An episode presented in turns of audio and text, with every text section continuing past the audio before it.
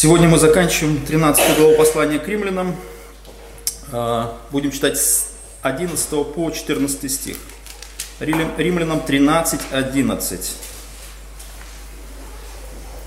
Так поступайте, зная время, что наступил уже час пробудиться нам от сна, ибо ныне ближе к нам спасение, нежели когда мы уверовали. Ночь прошла, и день приблизился. Итак, отвергнем дела тьмы и облечемся в оружие света. Как днем будем вести себя благочинно, не предаваясь ни, ни пированием и пьянству, ни сладострастию и распутству, ни ссорам и зависти. Но облекитесь Господа нашего Иисуса Христа и попечение о плоти не превращайте в похоти. Павел завершает э, повествование в 13 главе послания к римлянам. Основная часть посвящена э, христианском взаимоотношении между христианами и э, государственной властью. И Павел как бы подводит такой своеобразный итог всему тому, что он сказал ранее. Так поступайте. Ну, там поступайте в оригинале опущено, поступайте. Ну, как бы смысловая нагрузка лежит именно на этом. Или так делайте, или вот что-то действуйте таким образом. Поэтому Павел э, призывает нас, э, как бы подытоживая э, вот все эти пожелания, которые и, и свои повествования о наших отношениях э, с, с верующими и с неверующими, он говорит о том, чтобы наша обязанность подчинения государству и отношения э, существующей власти включена в том, чтобы мы отдавали ту важную часть, которую нам необходимо давать, как он говорил, в виде подати, оброка, страха и чести – а с другой стороны, мы не должны оставаться должниками никому ничем, кроме взаимной любви. То есть заповедь о любви остается всегда непреклонной, и она как бы сопровождает нас на протяжении всей нашей христианской жизни. Поэтому Павел а, во всем этом повествовании закладывает а, фундамент а, христианского поведения. Это поведение, либо новый образ жизни формируется в рамках божественного нового мышления – божественного откровения, и, и ну, у нас открывается новый взгляд на мир, такой, такой взгляд, которого у нас не было раньше. То есть у нас раньше было свое взгляд, свое представление, свое мнение и много-много что. Да, оно у нас, может быть, и осталось, но, тем не менее, Бог перестраивает наш взгляд, наше мышление на совершенно другой лад. Мы сейчас смотрим на все, что происходит вокруг нас, что происходит с нами, через призму Слова Божьего, через откровение Бога о нас и о том, что случится с этим миром. Поэтому в рамках этого мышления христианского мы начинаем жить и правильно относиться ко всему тому, с чем мы начинаем сталкиваться. Как с верующими, так с неверующими, как с властью, так не с властью. Все, что с нами не происходит в этой реально существующей жизни, мы начинаем каким-то образом реагировать. Естественно, Павел начинает направлять наше мышление и показывает, как мы должны действовать в той или иной ситуации. Это очень нужно знать, важно. Казалось бы, мы взрослые люди, и, может быть, много что знаем, жизнь уже прожили какую-то определенную, но, тем не менее, христианское мышление это, – это нечто совершенно новое, отличное от всего того, что существует в мире. Решение проблем, взгляд на ситуацию, как реагировать, что делать, как поступать – это все в рамках а, божественного откровения. Поэтому Павел говорит, что нам нужно знать время. Так поступайте, зная время. То есть а, время – это прежде всего какой-то, как по контексту мы видим что-то очень кратковременно, либо оно когда-то закончится.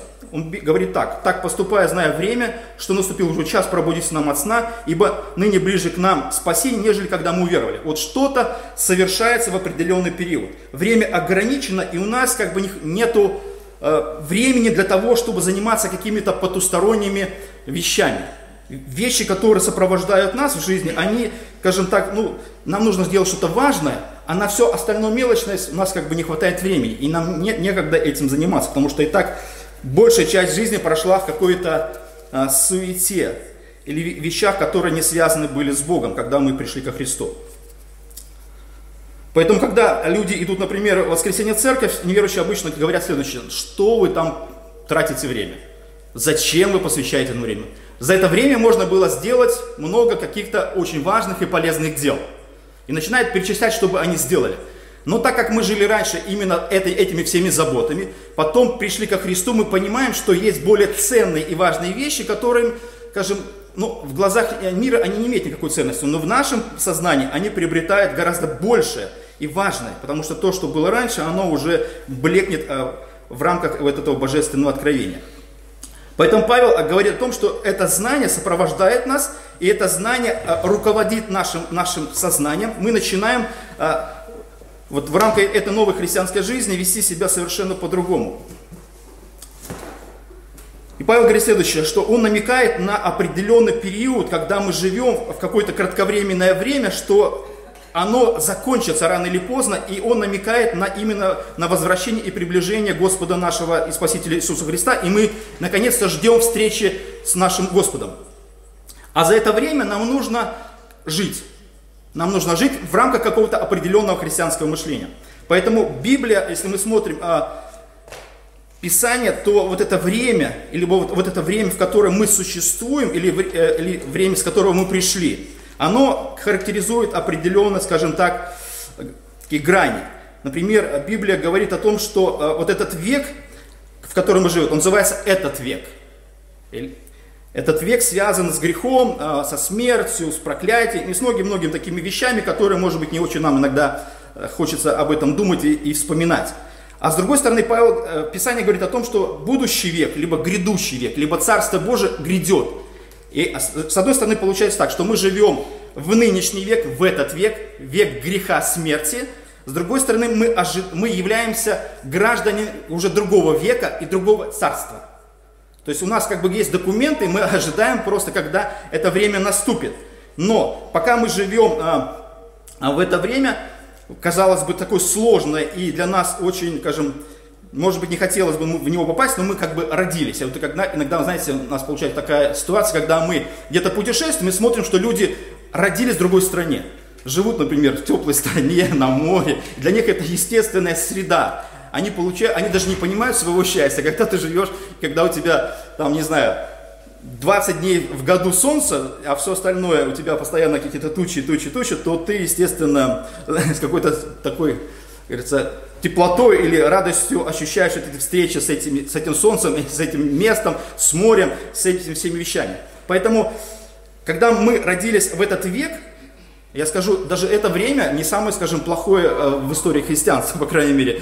У нас есть возможность собираться, и нас э, не умерщвляют, просто даже физически. Потому что, посмотрим по истории, очень много было времени, когда христиане фактически а, заканчивали свою жизнь в разных тяжелых обстоятельствах. А, поэтому а, наше ожидание, оно связано как бы таким, с таким двояким чувством. Мы ждем с нетерпением нашего Господа, с другой стороны мы ощущаем а, трудности, либо давление, связанное с этим веком, в котором мы живем, потому что люди, среди которых мы живем, они остались среди нас, мы остались среди них, и у нас получается двойное давление. С одной стороны, мир, все мышление мира давит на нас, пытается опять нас втиснуть в, свое, в, свою, в свою жизнь, либо как-то вернуть назад.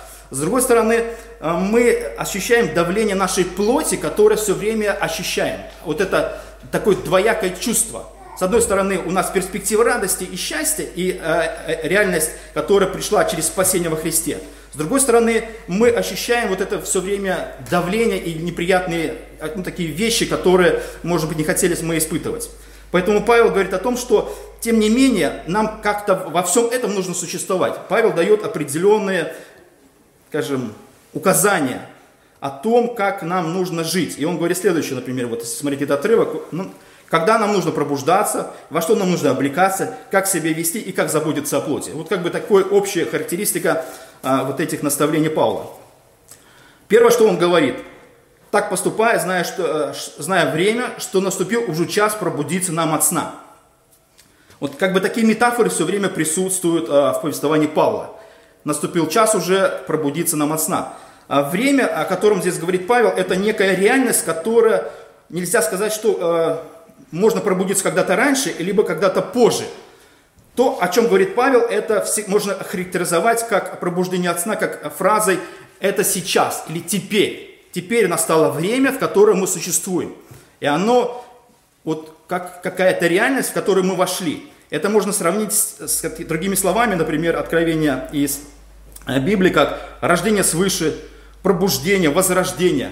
То есть это нечто такое, что когда мы пробудились от какой-то спячки, от какой-то другой реальности, в которой мы жили, от мира и от привычек, от взглядов, от всего того, знаете, иногда можно сказать, такого, такого неверующего похмелья, как люди иногда ощущают. я, честно говоря, мне трудно об этом говорить, я только чисто такой теоретик. Я никогда не пил, меня никогда не наступал похмелье, потому что мне трудно об этом говорить. Вот. Э, как-то помню, в одной церкви, где я был, а, проходил семинар для людей, которые именно пострадали, для жизнь, прожили большую часть жизни, прожили а, в таком, скажем, алкогольном опьянении, пьянстве, и вся жизнь была поломана, и все такое. И приходили эти люди, они уже пришли ко Христу, вся жизнь была уже такая, знаете, поломана, отпечатки на лице, все уже практически жизнь прожили, но тем не менее они свидетельствовали о том, как, что у них в их жизни было, и что не нужно повторять вот этих ошибок, то, что было у них. Потом в итоге по окончании собрания выходит пастор, который никогда не пил, который никогда не был замечен в этих вещах, и начинает очень подробно объяснять все нюансы э, как это, похмельного синдрома и разных вещей.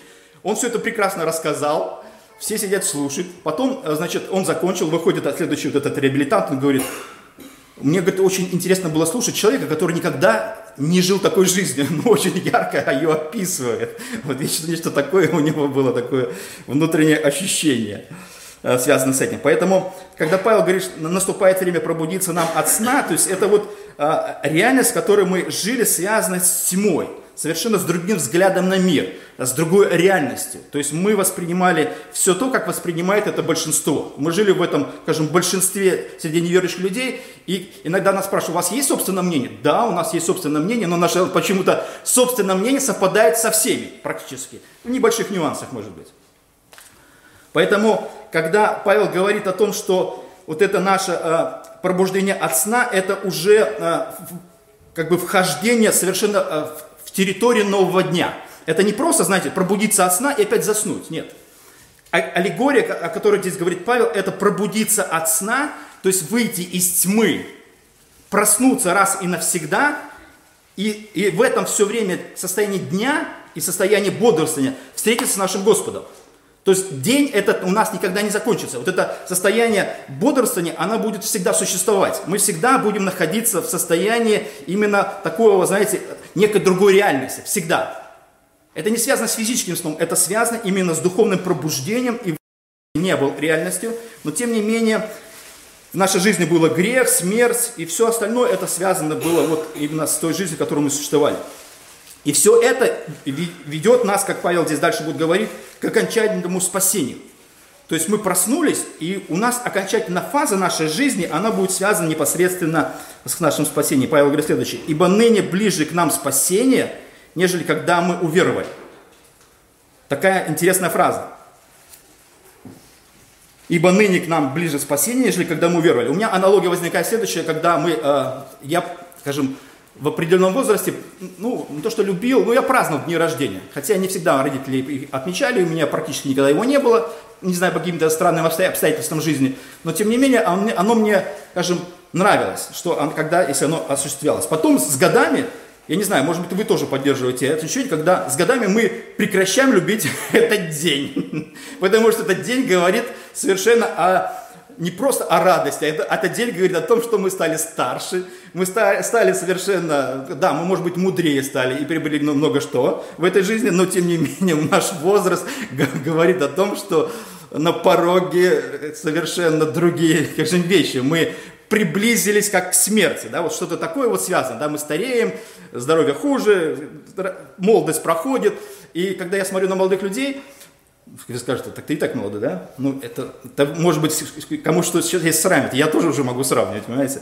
Когда смотрю на 20-летних, то я вижу единственное преимущество в их жизни – это молодость. Вот ничего другого нельзя ощутить вот тот, тот сам вкус, когда полон сил, счастья, радости, оптимизма, э, скажем, надежды на будущее, на совершенно планы, жизнь вся впереди, и у тебя такое вот такое приподнятое настроение. Но Павел, говоря здесь, ибо ныне ближе к вам спасение, нежели когда вы уверовали, это не ощущение, вот как, как, как ощущение день рождения, что что-то приближается, там, старость и смерть, знаете. Это совершенно другое. Приближается спасение. Спасение, о котором здесь говорит Павел, оно э, в Писании не обязательно говорит о том, что спасение вот мы спасены иногда говорим, да, как совершившийся факт. Но спасение, если мы смотрим по Писанию, оно имеет разные фазы оно разбито на три части. Во-первых, это оправдание, если так говорить.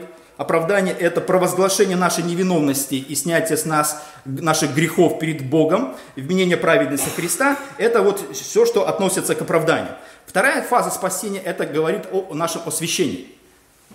Тоже. Спасение себя включает освящение. Освящение – это действие, э, связано с процессом на всю жизнь. Когда мы духовно возрастаем и духовно э, преображаемся в образ и подобие Иисуса Христа. Иногда даже вот Кальвин говорит, вот, например, говорит о возрождении, он говорит как, о процессе даже. Мы, мы говорим, как баптисты, как о процессе, от, скажем, ежеминутно совершившееся и все, как родившиеся раз и, раз и всегда. А, а Кальвин говорит, а то, что мы родились, но этот процесс возрождения длится до именно времени прославления. И третья фаза спасения – это прославление, когда мы уже будем, наше тело будет преображено в то тело, которое было у нашего воскресшего Господа. То есть это окончательная фаза спасения – Поэтому спасение это такой, с одной стороны, в этом спасении есть оправдание. Мы сейчас находимся э, во второй фазе. Мы оправдаем, мы освещаемся. И третья фаза еще впереди идет. Это время прославления, когда мы встречаемся с нашим Господом и уже э, входим в такую фазу нашего, э, скажем, духовного состояния, когда преображенное тело, соединенное с нашей душой, оно уже будет существовать вечно, и мы будем всегда находиться в таком состоянии. Оно не будет уже доставлять нам, как написано в Откровении, смерти, огорчения, многих-многих вещей, которые связаны с нашим э, телом, которым мы сейчас существуем. Поэтому, когда Павел говорит о том, что э, наступает время пробудиться от сна, и вот э, ждать вот этого спасения, которое уже, уже близко, это нечто позитивное – вот во всем, кажется, вот этом негативном мире зла, смерти и всем том, вот это, в этом веке, в котором мы существуем, существует совершенно другое отношение к жизни. Вот у неверующих, э, как написано в послании к евреям, они порабощены вот этим страхом смерти и отсутствием надежды. Это самое страшное, что может быть у человека. То есть это вот как надежда на что-то такое, что есть впереди в перспективе. Если этого нету, тогда человек скажем, теряет всякий смысл а, в своем существовании и, придает, и, и пытается заглушить эти мысли через какие-то греховные, скажем, действия. И дальше Павел говорит в 12 стихе, «Ночь прошла, и день приблизился, так отвергнем дела тьмы и облечемся в оружие света». То есть а, особенности а, настоящего времени, оно связано и обозначено Павлом через какое-то определенное скажем, о состоянии ночи. Вот, значит, ночь, и с этой ночью что-то связано. Тьма, и как Иисус говорит, я пришел в Евангелии от Иоанна, я пришел к вам, а вы возлюбили грех больше, потому что вы во тьме находитесь. То есть состояние греха, оно все время связано с ночью, с какими-то вещами, которых о которых стыдно говорить, которые стыдно, стыдно показывать при свете. Потому что когда Бог освещает нас через свое слово, через откровение, мы начинаем видеть собственную греховность. Эта собственная греховность, она выражена в таком неприглядном свете. Все то, что, казалось бы, люди не видят, но Бог, тем не менее, а, нам это говорит и нам открывает. И Он может даже говорить таким образом, я знаю о вас все. Понимаете? Может быть, люди о нас не знают все, но Бог, когда так делает, Он говорит, я о вас знаю все. И когда мы видим вот это откровение, или вот этот Бог начинает вступать с нами в разговор а, через Святого Духа, а, через нашу совесть, через Слово Божие, мы ощущаем вот, вот, эту, вот эту близость и вот этот диалог. Это вот, знаете, как иногда а, можно себе представить, каким образом а, люди спасаются. Вот сидит а, какое-то количество народу в церкви, там проповедуется Слово. Все слушают одинаково. Все люди приблизительно одинаково, скажем, воспринимают. Но не, тем не менее, одному идет диалог такой, вы знаете, который он воспринимает как личное что-то, как то, что, на что он должен отреагировать, как открывается что-то. А другой абсолютно остается равнодушным а, в состоянии там такого, знаете, может быть, там агрессии, критики, ненависти, отвержения и еще что-то. То есть я хороший, а все это ко мне не имеет никакого отношения. Поэтому то, что говорит Павел, ночь прошла и день приблизился, это вот с одной стороны, мы находимся в этой ночи, но к этой ночи мы не имеем ничего общего. Но с другой стороны, э, эта ночь, связанная непосредственно с нашим прошлым. А прошлым это, как говорит Павел, э, и так отвергнем дела тьмы. Дела тьмы это какие-то греховные поступки, которые олицетворяют вот нашу прош... наше прошлое. Или прошлое, которое, может быть, нас тяготило. Либо это связано с жизнью других людей, в которых, среди которых мы живем, и которые, естественно, оказывают на нас влияние. Я думаю, что все испытывали из нас огромное давление, когда мы только начинали следовать за Христом. Во-первых, это были родственники, друзья, там все нас просто, я не знаю, пытались каким-то всеми возможными способами вернуть обратно в то состояние, в котором мы жили, в ту жизнь, в то мышление. Но тем не менее у, них э, ничего не получилось. Но вот это давление и, и, и связано с, с, вот с этим процессом, оно, скажем, у всех было очень по-разному воспринято. Думаю, что ну, большинство оно болезненно, да? Потому что, во-первых, мы расставались, с одной стороны, понимаете, знаете, как вот, как прощаемся уже с какой-то прошлой жизнью. С одной стороны, мы радостно прощались, с другой стороны, вот эти все равно связи, они рвались, они рушились. Все мои друзья, которые со мной были, они все практически, они все ушли. Никто не остался. Хотя, казалось бы, это должно было длиться всегда, потому что такая теплая, хорошая дружба, много связано было с, с этой дружбой.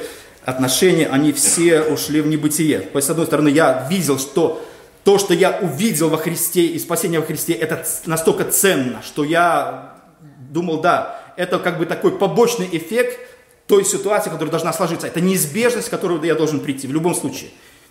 И это не должно помешать мне двигаться по отношению в сторону ко Христу.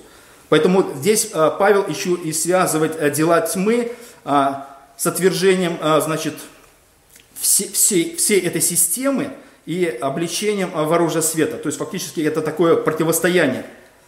То нужно снять ночные одежды дел тьмы и облечься а, в хорошие одежды, а, одежды связаны непосредственно с праведностью, а, с другим образом жизни, со светом. То, что не стыдно, то, что э, доступно всем – то, э, что являет наш образ жизни. И это всегда так должно быть. Это не то, что какие-то эпизодические, там, скажем, падения или какие-то вещи. Да, они могут быть в нашей жизни, но это не регулярность, это не системный имеет характер. Поэтому, когда христианин в это вступает э, в фазу света, либо э, жизни при свете, то он вступает в такую активную жизненную позицию. То есть это всегда должно быть так. Это не то, что какая-то семинутная всплеск наших эмоций, а мы пошли за Господом, так все хорошо, а дальше как жить? То есть эта жизнь, это уже некая реальность, в которой мы существуем всегда. И, нет, не может быть по-другому. То есть мы не можем вернуться назад. Это, ну, это неестественно, это противоестественно становится. Это невозможно. Это надо опять э, изменить наше мышление. Это взять, надо выбросить наше, наш мозг и опять вставить его туда, вот этот неверующий с этим взглядом. Но это невозможно. Иногда даже думаешь, вот спроецируешь, как назад вернуться, и, и реально ощущаешь страх и ужас. То есть это, это невозможно, это, это противоестественно, это, это не может быть. Это, я не хочу туда. Это, что бы там ни происходило в нашей жизни, как бы трудно, может быть, иногда не было, но тем не менее, это безумие. Это, ты же смотришь на это как на безумие. Это нечто похожая ситуация была, когда Иов э, был испытан и сидел, и уже все вроде потерял, и здоровье, и уже только, только он еще живой, он еще дышит, и жена говорит, там, прокляни Бога и умри, такая уже впереди последнюю грань. А он говорит, ты говоришь как одна из безумных. То есть э, есть вещи, которые, как бы что бы ни происходило, нельзя переходить. То есть от Бога вот так взять, вот там проклять Бога или уйти, то есть это, ну, это, это не, не, нельзя, невозможно. Человек, по крайней мере, который родился свыше, он не может взять вот просто так, знаете, сказать, вот люди говорят, вот просто ушли. Что значит просто ушли? У них что, изменилось мышление, взгляд, они перестали верить, что, что случилось? Что до этого было тогда? Поэтому мы начинаем э, размышлять в этом, в этой категории совершенно для нас эти вещи, по крайней мере, для рожденных свыше непонятны. Мы не понимаем состояние этих людей. Ну, с другой стороны, мы, мы объясняем это таким образом в нашей церкви, что эти люди просто не были возрождены, они где-то были осенены светом Божьим, они где-то прикоснулись к этому откровению, они увидели что-то, но не стали частью этого. Вот и все. То есть вот какие-то получили семиминутные какие-то надеж, обнадеживающие вещи. Они где-то увидели другое общество, они увидели другой взгляд. Но это не стало частью их жизни. Поэтому Павел, э, переходя от этих повествований и пожеланий э, нашего образа жизни во Христе, он приводит такой яркий, скажем, пример. Естественно, это был бы не Павел, если бы не приводил таких вот категорий. 13 стих. «Как днем будем вести себя благочинно, не предаваясь ни, ни пированиям и пьянству, ни сладострастию и распутству, ни ссорам, ни зависти». Вот а, такие, такая категория, о которой Павел говорит, именно связана с именно вот этой ночью и с делами тьмы. в которой мы раньше жили, которая составляла часть нашей жизни, может быть, многих. Я не знаю, может быть, нет. Все, все тут попали, я думаю, практически ангелы.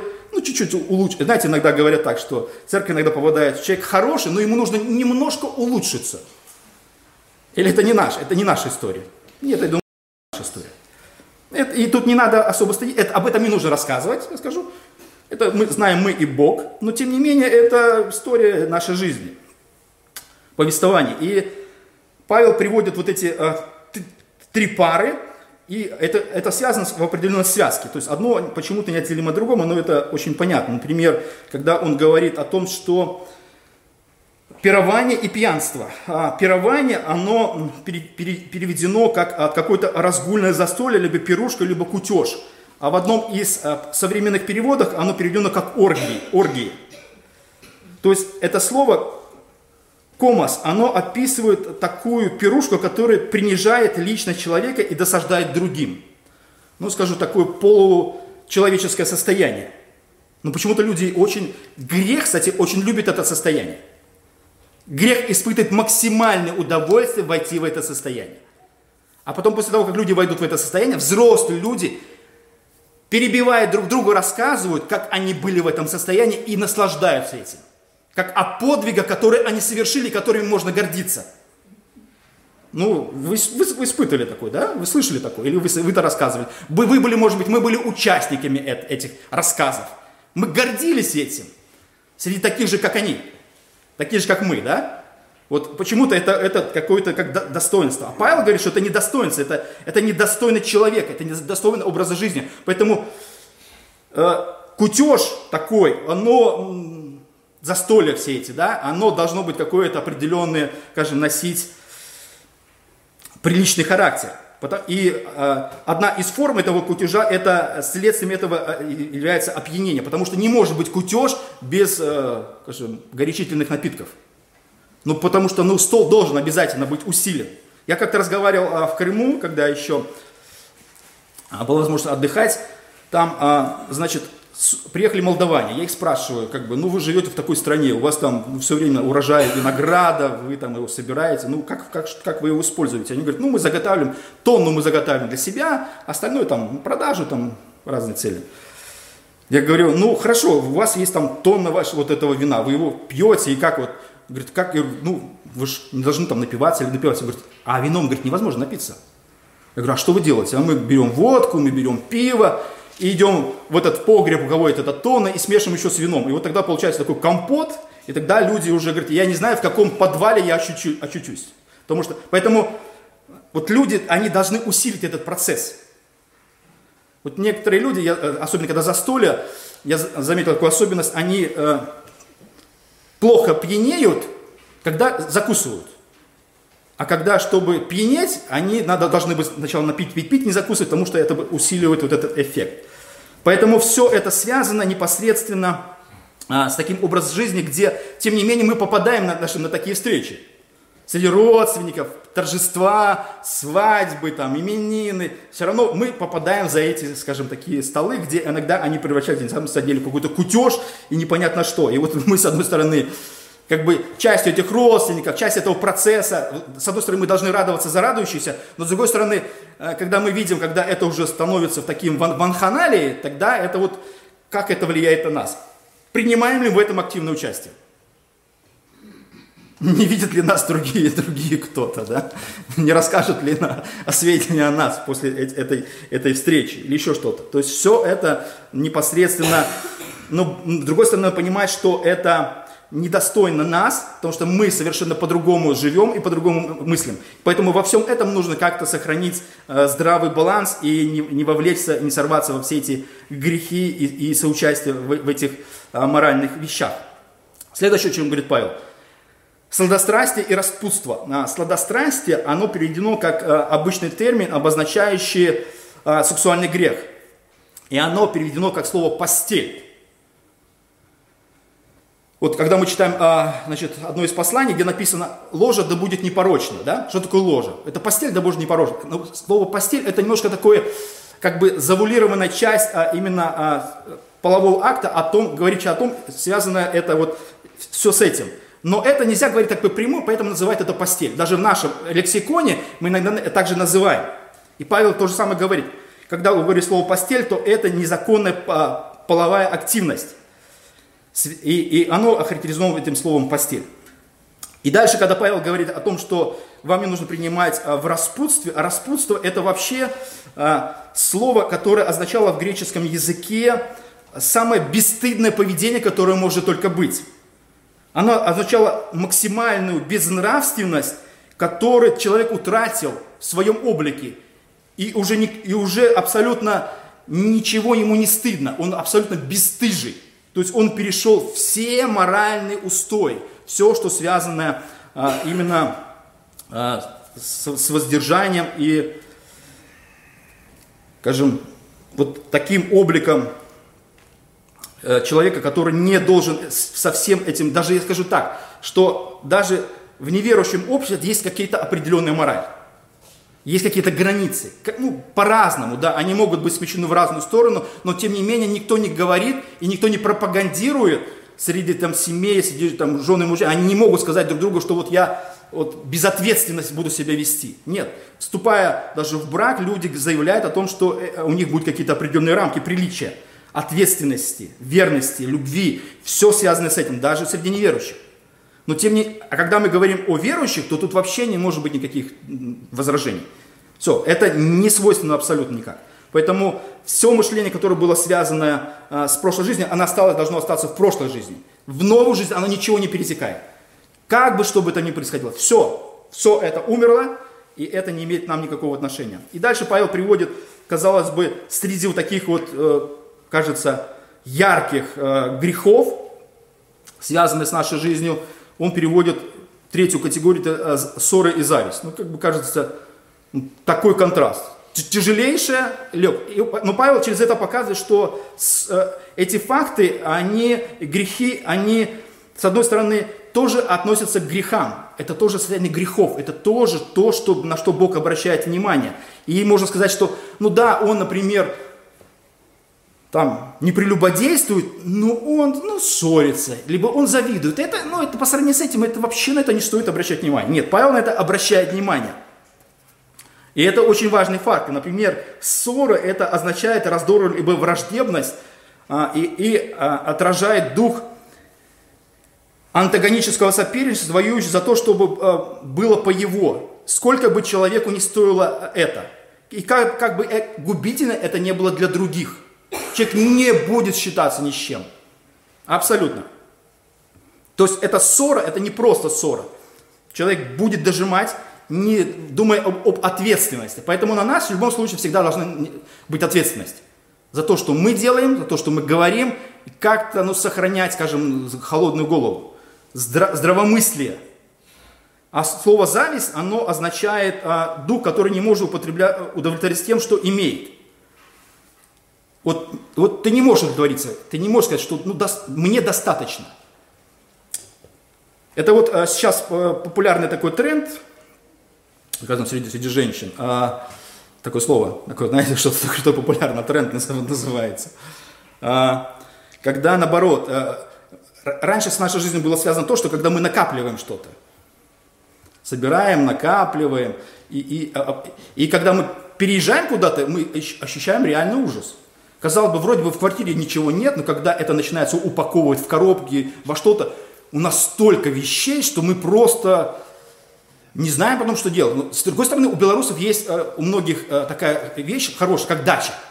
Мы сначала все это забираем в дом, а потом мы перевозим все это на дачу. И у нас дача это как а, пещера Алибабы, в которой свозится все, что было накоплено за все, все, что прожитое, вот как в этом фильме, да, там, все, что, все, что я прожил, нашел три магнитофона, три этих, три, все вот это мы перевозим это, то есть мы обрастаем вот этим вещам. С другой стороны, вот это чувство э, зависти, оно, конечно, мотивирует нас к, вот это, к этому накопительству. А сейчас есть новый тренд, наоборот, э, оно связано с, с Японией, с, с, с аскетизмом, когда э, есть там такая популярная Значит, книга, и сейчас очень много роликов связано вот с женским бытом, когда, наоборот, нужно освободиться от этого всего хлама. Вынести из дома все то, чем ты не пользуешься. Избавиться, вывести, удалить. Оставить только то, что, чем ты реально пользуешься. То, что не надо, просто нужно от него избавиться. Естественно, тяжело, как это, ты же всю жизнь накопил, ты же тратил деньги, это все. Поэтому вот нужно быть довольным тем, чем ты обладаешь. И вот это завистливые глаза, которые, может быть, руководят нашими во многих вещах, они должны, скажем, ну мы должны как-то ну, быть довольными вещами, которые в реальной жизни у нас есть. Вот сейчас они есть, и самое тяжелое это быть этим довольным. Понятно, что мы хотим всегда. И если бы у нас была возможность, бы, то мы бы не остановились бы, наверное, в этих желаниях. Если бы у нас были, мы не были ограничены, скажем, там, э, здоровьем, возрастом, и, день, и деньгами. Все, всем этим ограничено, с другой стороны, может быть, и слава Богу, потому что кто знает, что было бы с нами, да, если бы у нас эти, эти возможности предоставились. Поэтому Бог где-то нас ограничивает. Это может быть и хорошо. И заканчивает Павел следующим, следующим а, тезисом. «Но облекитесь Господа нашего Иисуса Христа и попечение о плоти не превращайте в похоти». То есть он здесь сравнивает две категории. Первая категория – это нужно следовать за Господом и облечься в, в Него, то есть а, в Его принципы, а, в, в Его мышление а, и в то вот образ жизни, который Он от нас требует, в, в, скажем, в контраст с тем, что нам нужно а, отвергнуть совершенно другое, то есть свлечь в себя старый образ жизни, старое мышление и старые все привычки, связанные с прошлой жизнью, с греховной жизнью, связанные с плотью, потому что плоть, она все время что-то от нас хочет и все время претендует на какие-то вещи, может быть, нам, нам не нужны.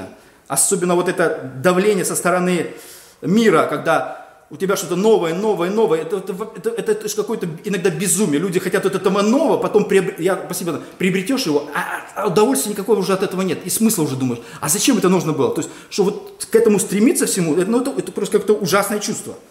Ты получаешь это, а смысла в этом уже нет. Или, или потом вещами ты этими не пользуешься. Какое-то время, например, у нас а, в Советском Союзе не было а, бытовой техники у женщин. А потом оно появилось и все. И, и столько это, и оно должно и резать, и, и там крошить, и там, и, а потом столько всего уже накупили, что потом уже этим всем не пользуешься. Осталось пару вещей, которыми ты реально пользуешься. Все остальное уже, оно стоит таким, знаете, вот, ну ты это приобрел, ты этого хотел, но ты реально не воспользовался. И такое определенное разочарование от этих вещей. Потом, когда очередной раз нам что-то предлагают, ты уже понимаешь, что это не надо мне, потому что ты уже как бы вкусил этот э, запретный плод. Поэтому а, сравнение Павла а, с тем прошлым и с этим будущим – это совершенно новая категория, в которой мы начинаем жить. И, и он заканчивает следующими. «И попечение о плоти не превращайте в похоти». То есть вот а, попечение о плоти, вот это связано с прошлой жизнью. Вот это попечение о плоти, плоть, она иногда, знаете, может нас в чем, в чем, в чем угодно. Ну, сегодня же праздник, можно, там, да. Но сегодня же это, ну, можно ли это. То есть все время мы, мы разговариваем сами с собой. Ну, как хороший человек не может поговорить с хорошим человеком, да? Мы все время себя убеждаем в хороших вещах. Ну, сегодня же не надо работать, там еще мы при, прикроемся чем, всем чем угодно. Поэтому, когда Павел приводил примеры о пьянстве, распутстве, каких вещах, ну, плоть что-то хочет, ну, пожалуйста, да, давайте, ну, сегодня можно там, или еще что-то. То есть, это, да, с одной стороны, должно быть попечение, либо забота а, о том, о наших, скажем, на наших повседневных нуждах, и забота о людях, которые рядом с нами живут, но тем не менее это не служит поводом для оправдания снять, снятия себя ответственности. Вот иногда плоть хочет, чтобы мы сняли себя ответственность. Понимаете? Ну вот такой аргумент самому себе привести, чтобы это было можно. Да? Есть у нас аргументы? Есть аргументы. Нужно это делать? Не нужно. Нужно не, в этих случаях мы сами, с собой не разговариваем. Я с тобой не разговариваю по этому вопросу. Все. Поэтому все эти вещи, они должны быть в определенном балансе, в котором мы должны существовать, и пусть Бог благословит нас в этом. Аминь.